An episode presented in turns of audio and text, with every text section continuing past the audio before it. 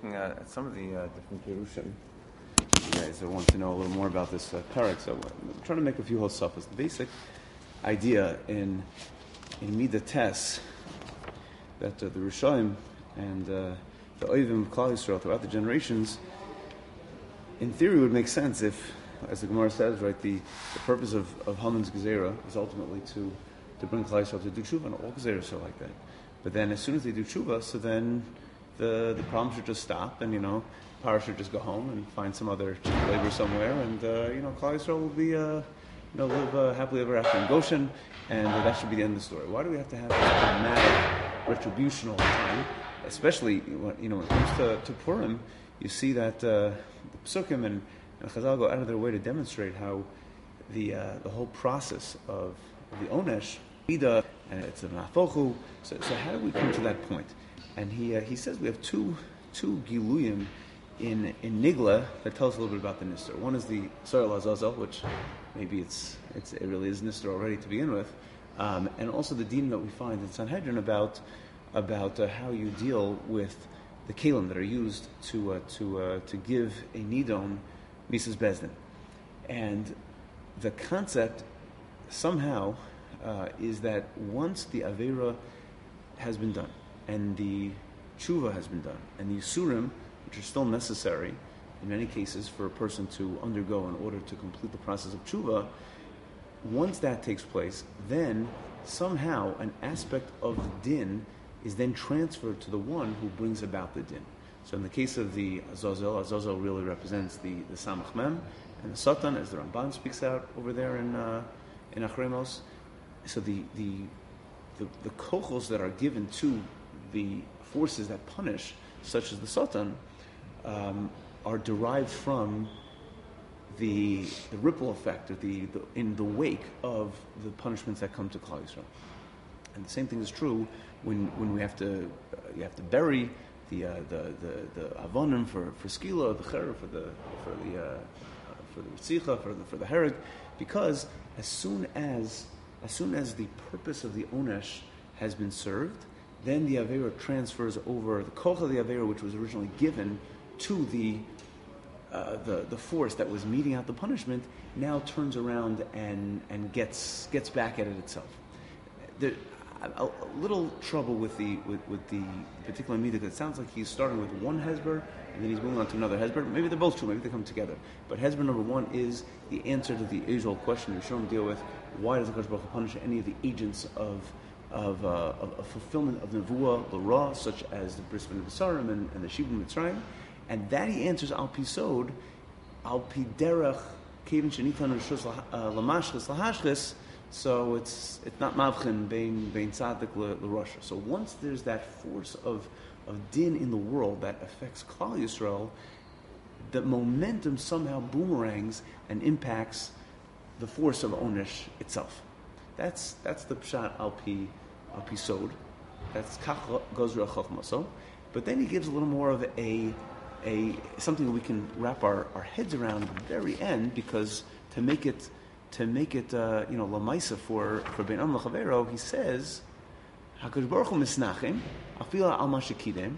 The impact of the kabbalas hadin of Klal Yisrael is that Hakadosh Baruch Hu was able to look past what happened already, v'tovei elbono. And now, since that like never happened, so Hashem is now is now going after the, the forces that punished Klal Yisrael to be tovei elbono, to stick up for them, to to to stand up for their covenant, say, how dare you?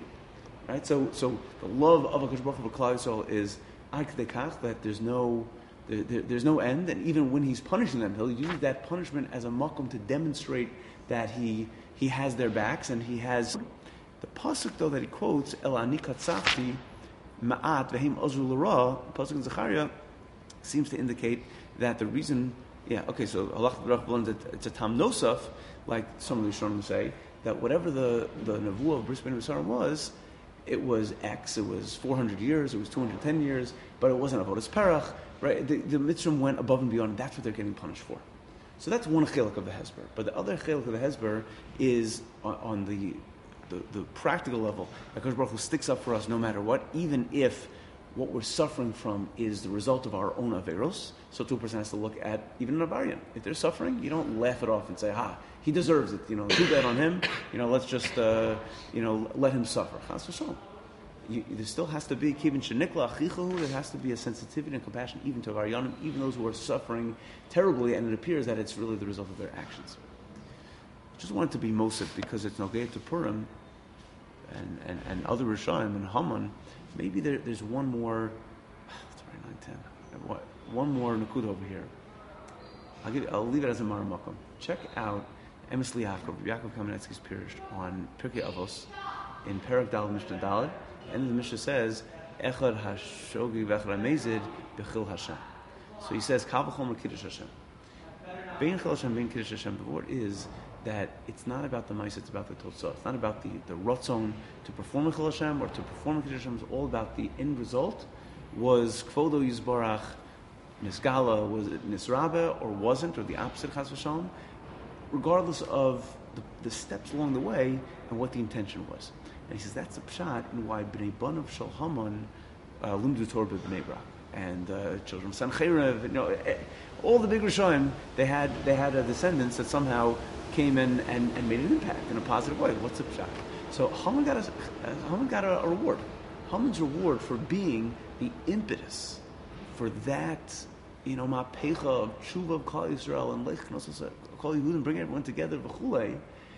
It wasn't his intention. It was the last thing he wanted, but the reality is that he brought a tremendous Kiddush Hashem. And I wonder if there's a sniff of this is that that the boomerang effect, when that takes place, destroys the the the, the forces that are hurting Klal Yisrael. The result is the Kiddush Hashem. The result is the Kiddush Hashem. So, and, and maybe even when we see someone suffering, the Avarian suffering, that's also Kiddush Hashem. Tversky spoke about this after his brother was killed. He spoke about this this uh, dichotomy, that two sides of a coin, that every Kiddush, every Chil Hashem is, is a Kiddush Hashem, and every Kiddush Hashem is a Chil Hashem. And, and, and you can't, it, it keeps turning, but but each side of the coin has its, you know, leaves its its impact, and has to be recognized. Just to, to be Messiahing, there's a, a, a very Gishmak of Yaakov in the Baba Basra document, Baba Ahmed Beis, I think.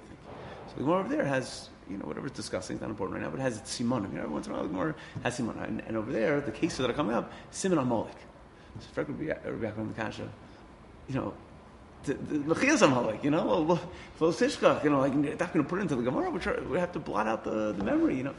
So he, he gives a pshat that uh, that could be the low Tishkach, there's a Tipcha, so there, there's a Mokum where you are Tishkach, Um, and, and you should forget about the, uh, you know, what Amalek did, and I guess incorporated it into the Gemara, and then you cause them on Chulin, that everything that, you know, that you can make, uh, everything that's usher is, is mutter in the world some way, and the, the udder of a cow is, you know, is it tastes of basar b'chalav. Rabbi Eitan Feiner said, had a different connection.